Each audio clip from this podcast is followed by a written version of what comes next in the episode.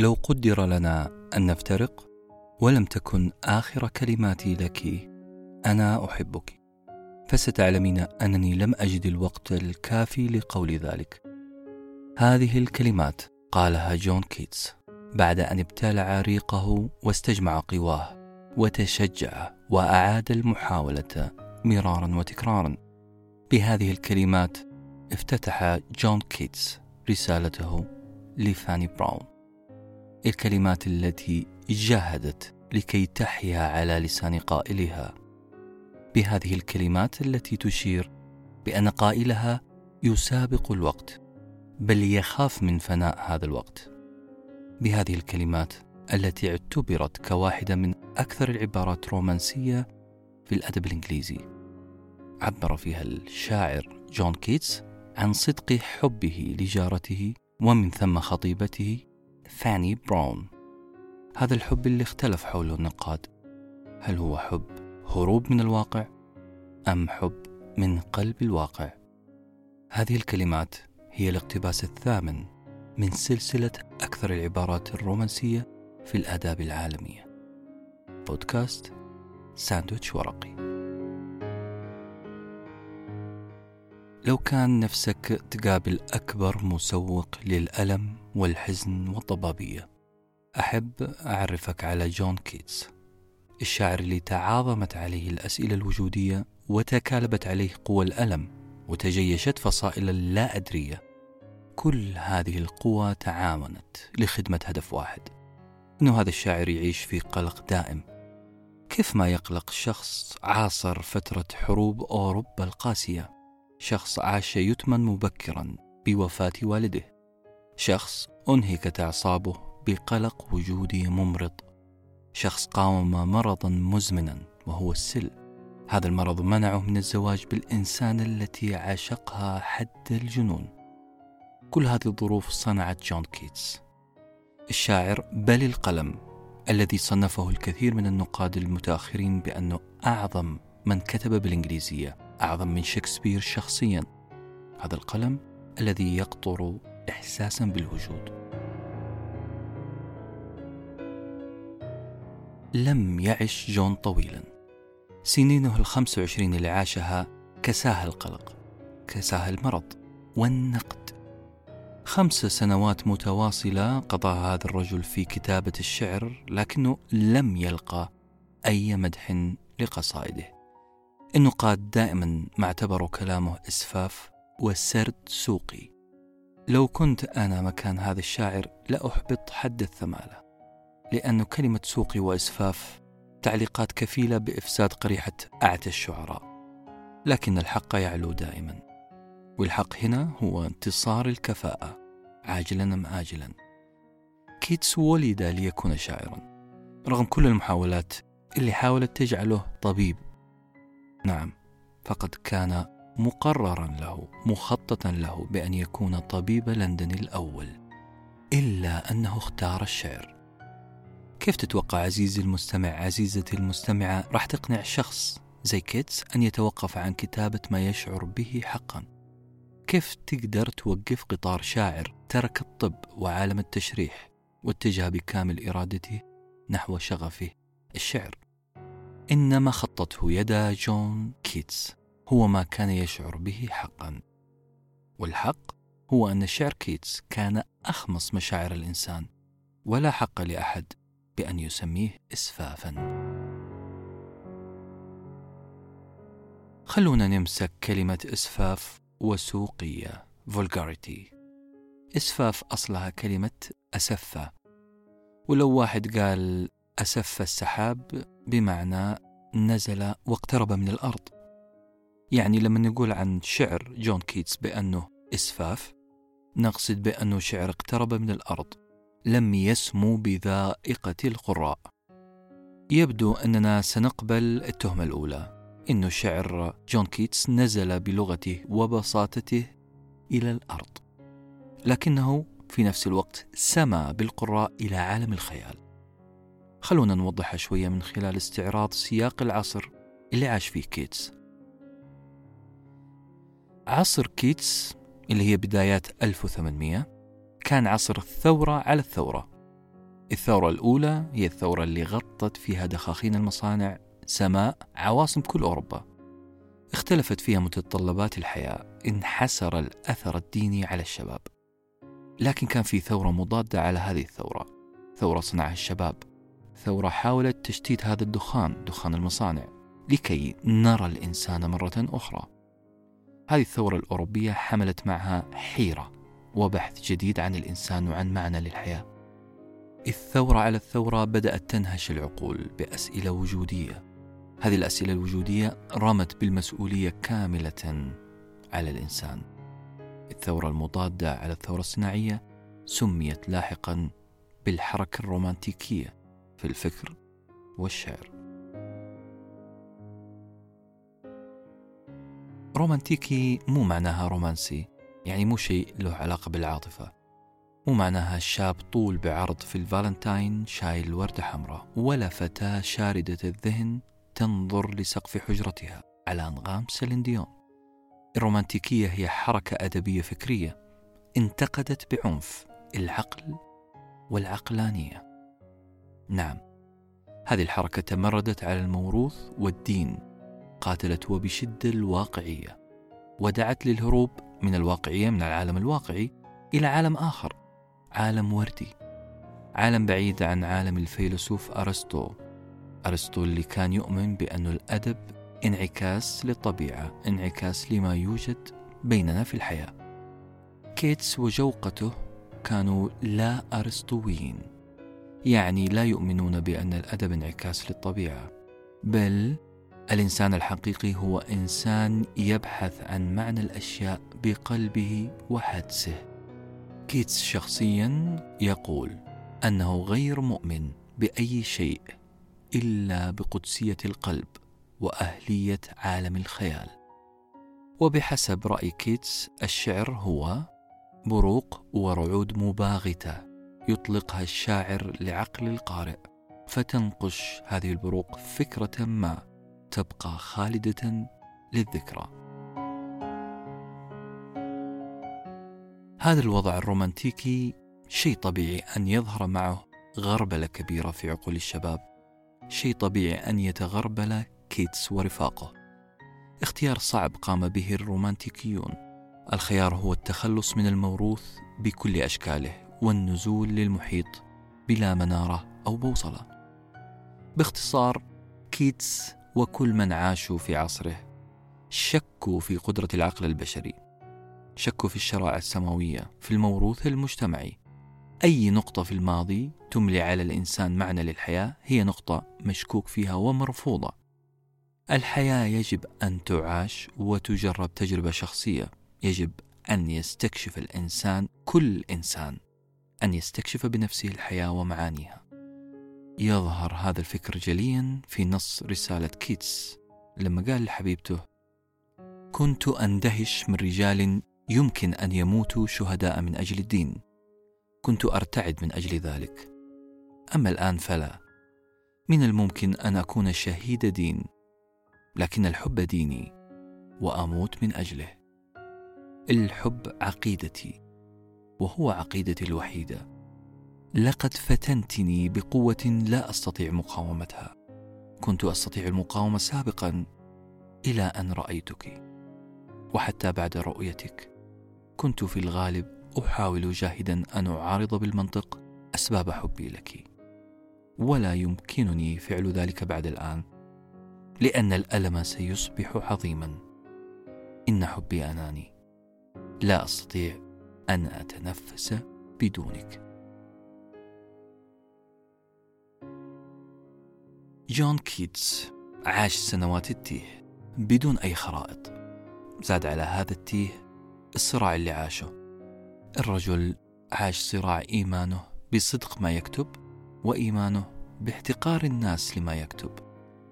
أعمال كيتس لسوء الحظ لم تنل الاحترام المناسب. أضف لهذا الصراع إن صحته لم تسعفه لينال حبيبته ويتزوجها. حتى رحلاتها الوجودية لم توصله لشاطئ إجابات مقنعة. هذا الشيء جعله يوصي قبل وفاته بأن يدفن بدون أن يكتب على القبر أي معلومات عنه. فقط سطر واحد. السطر يقول هنا يقبع شخص كتب اسمه على الماء. لكن من وجهة نظري الشخصية أخطأ حدس كيتس فاسمه اليوم مطبوع على عشرات الأغلفة منها غلاف كتاب قرأناه بعنوان Bright Star نجمة ساطعة.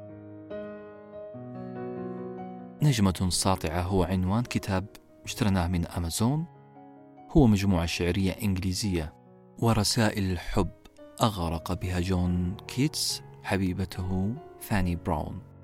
لا لم يغرق حبيبته فقط بل أغرق الساحة الغزلية الغربية. نجمة أضاءها شخص كان يعتقد أنه سيكون جراحا شهيرا يمسك بمشرطه لاستكشاف علل البشر. نجمة أضاءها جراح رمى بمشرط الطب وأمسك بقلم وورقة ليستكشف مناطق غير مأهولة في جسد الرومانسية والحب. ستسمعون الآن منطقة مشاعر إنسانية غير مأهولة. اكتشفها كولومبوس الشعر جون كيتس. في ليلة ما اشتد علي المرض. تدفق الدم ليغرق رئتي حتى كدت أن أختنق. في تلك اللحظة أؤكد لك لم أشك أبدا في أنني هالك. في تلك اللحظة أؤكد لك بأنني لم أكن أفكر إلا بك. وأنا أقرأ لجون كيتس. مر علي تعليق لأحد المدونين.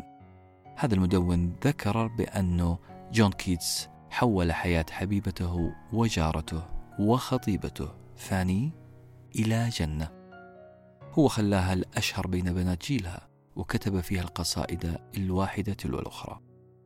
وبهذا قد يكون كيتس قد حقق المعادلة التي تقول الرجل الذي يريد المرأة ملاكا عليه أن يكون لها جنة فالملائكة لا تعيش في الجحيم.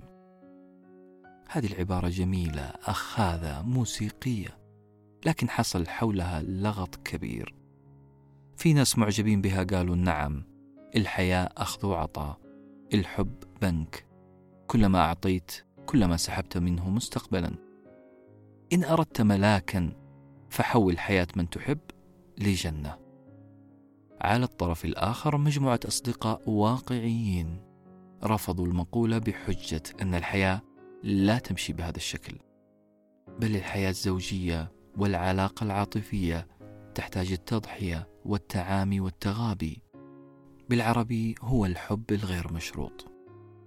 يبدو أن النجم حفلنا اليوم جون كيتس من المعسكر الثاني. معظم رسائله وأشعاره ما تتطلب من الطرف الآخر فاني أي ومضة أو حركة. بل كل ما كان يفعله كان يطلق مجموعة من المشاعر العميقة التي يكنها لها. كان يريد لهذه المشاعر أن تظهر على السطح بشكل شعر أو رسائل. شخصيا يبدو لي أن اهتمام كيتس بتجسيد أحاسيسه لأبيات شعرية كان أكبر من حبه لفاني. هذه وجهة نظر شخصية لكن عندي بعض الدلائل.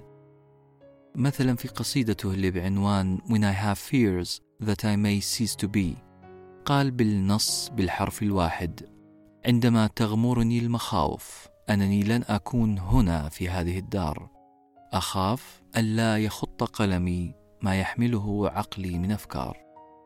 في هذه القصيدة عبر كيتس عن مخاوفه من الموت ومن أن الشهرة التي يبحث عنها غير باقية.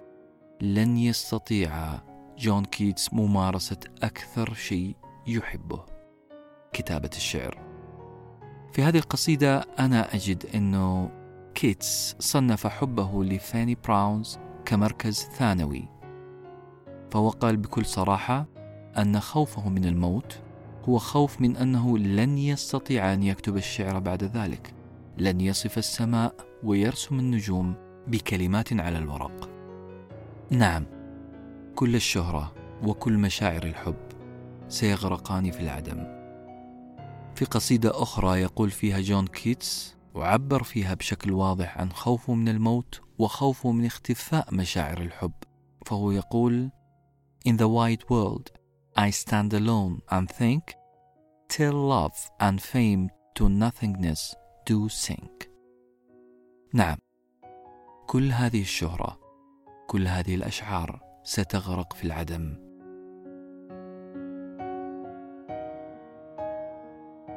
لكن يبقى سؤال مهم. لماذا أحب الشاعر جون كيتس الفتاة فيني براون؟ هل أحبها لمالها جمالها أصلها وفصلها ولا عقلها؟ نظرة سريعة لسياق حياة هؤلاء الحبيبين تخلينا نقول بأنه أحبها لأنه يشعر بالوحدة. الوحدة الرهيبة التي عاش فيها جون كيتس كانت عامل رئيسي لكي يتعلق بها. هذا الإحساس بالوحدة وإيماءات فاني بإعجابها به احتمال كانت إيماءات تعاطف لا أكثر جعلته يتعلق بها خاصة أنه ما في تغذية راجعة. لا يوجد أي ردود من فاني براون. لم نجد أي مخطوطة تحمل خطها أو كلامها. يعني بالبلد نقول الرجل ما صدق يلقى إنسان يحن عليه. هذا كلام قاسي شوية. كلام غير لائق. نعم أعترف لكم بذلك.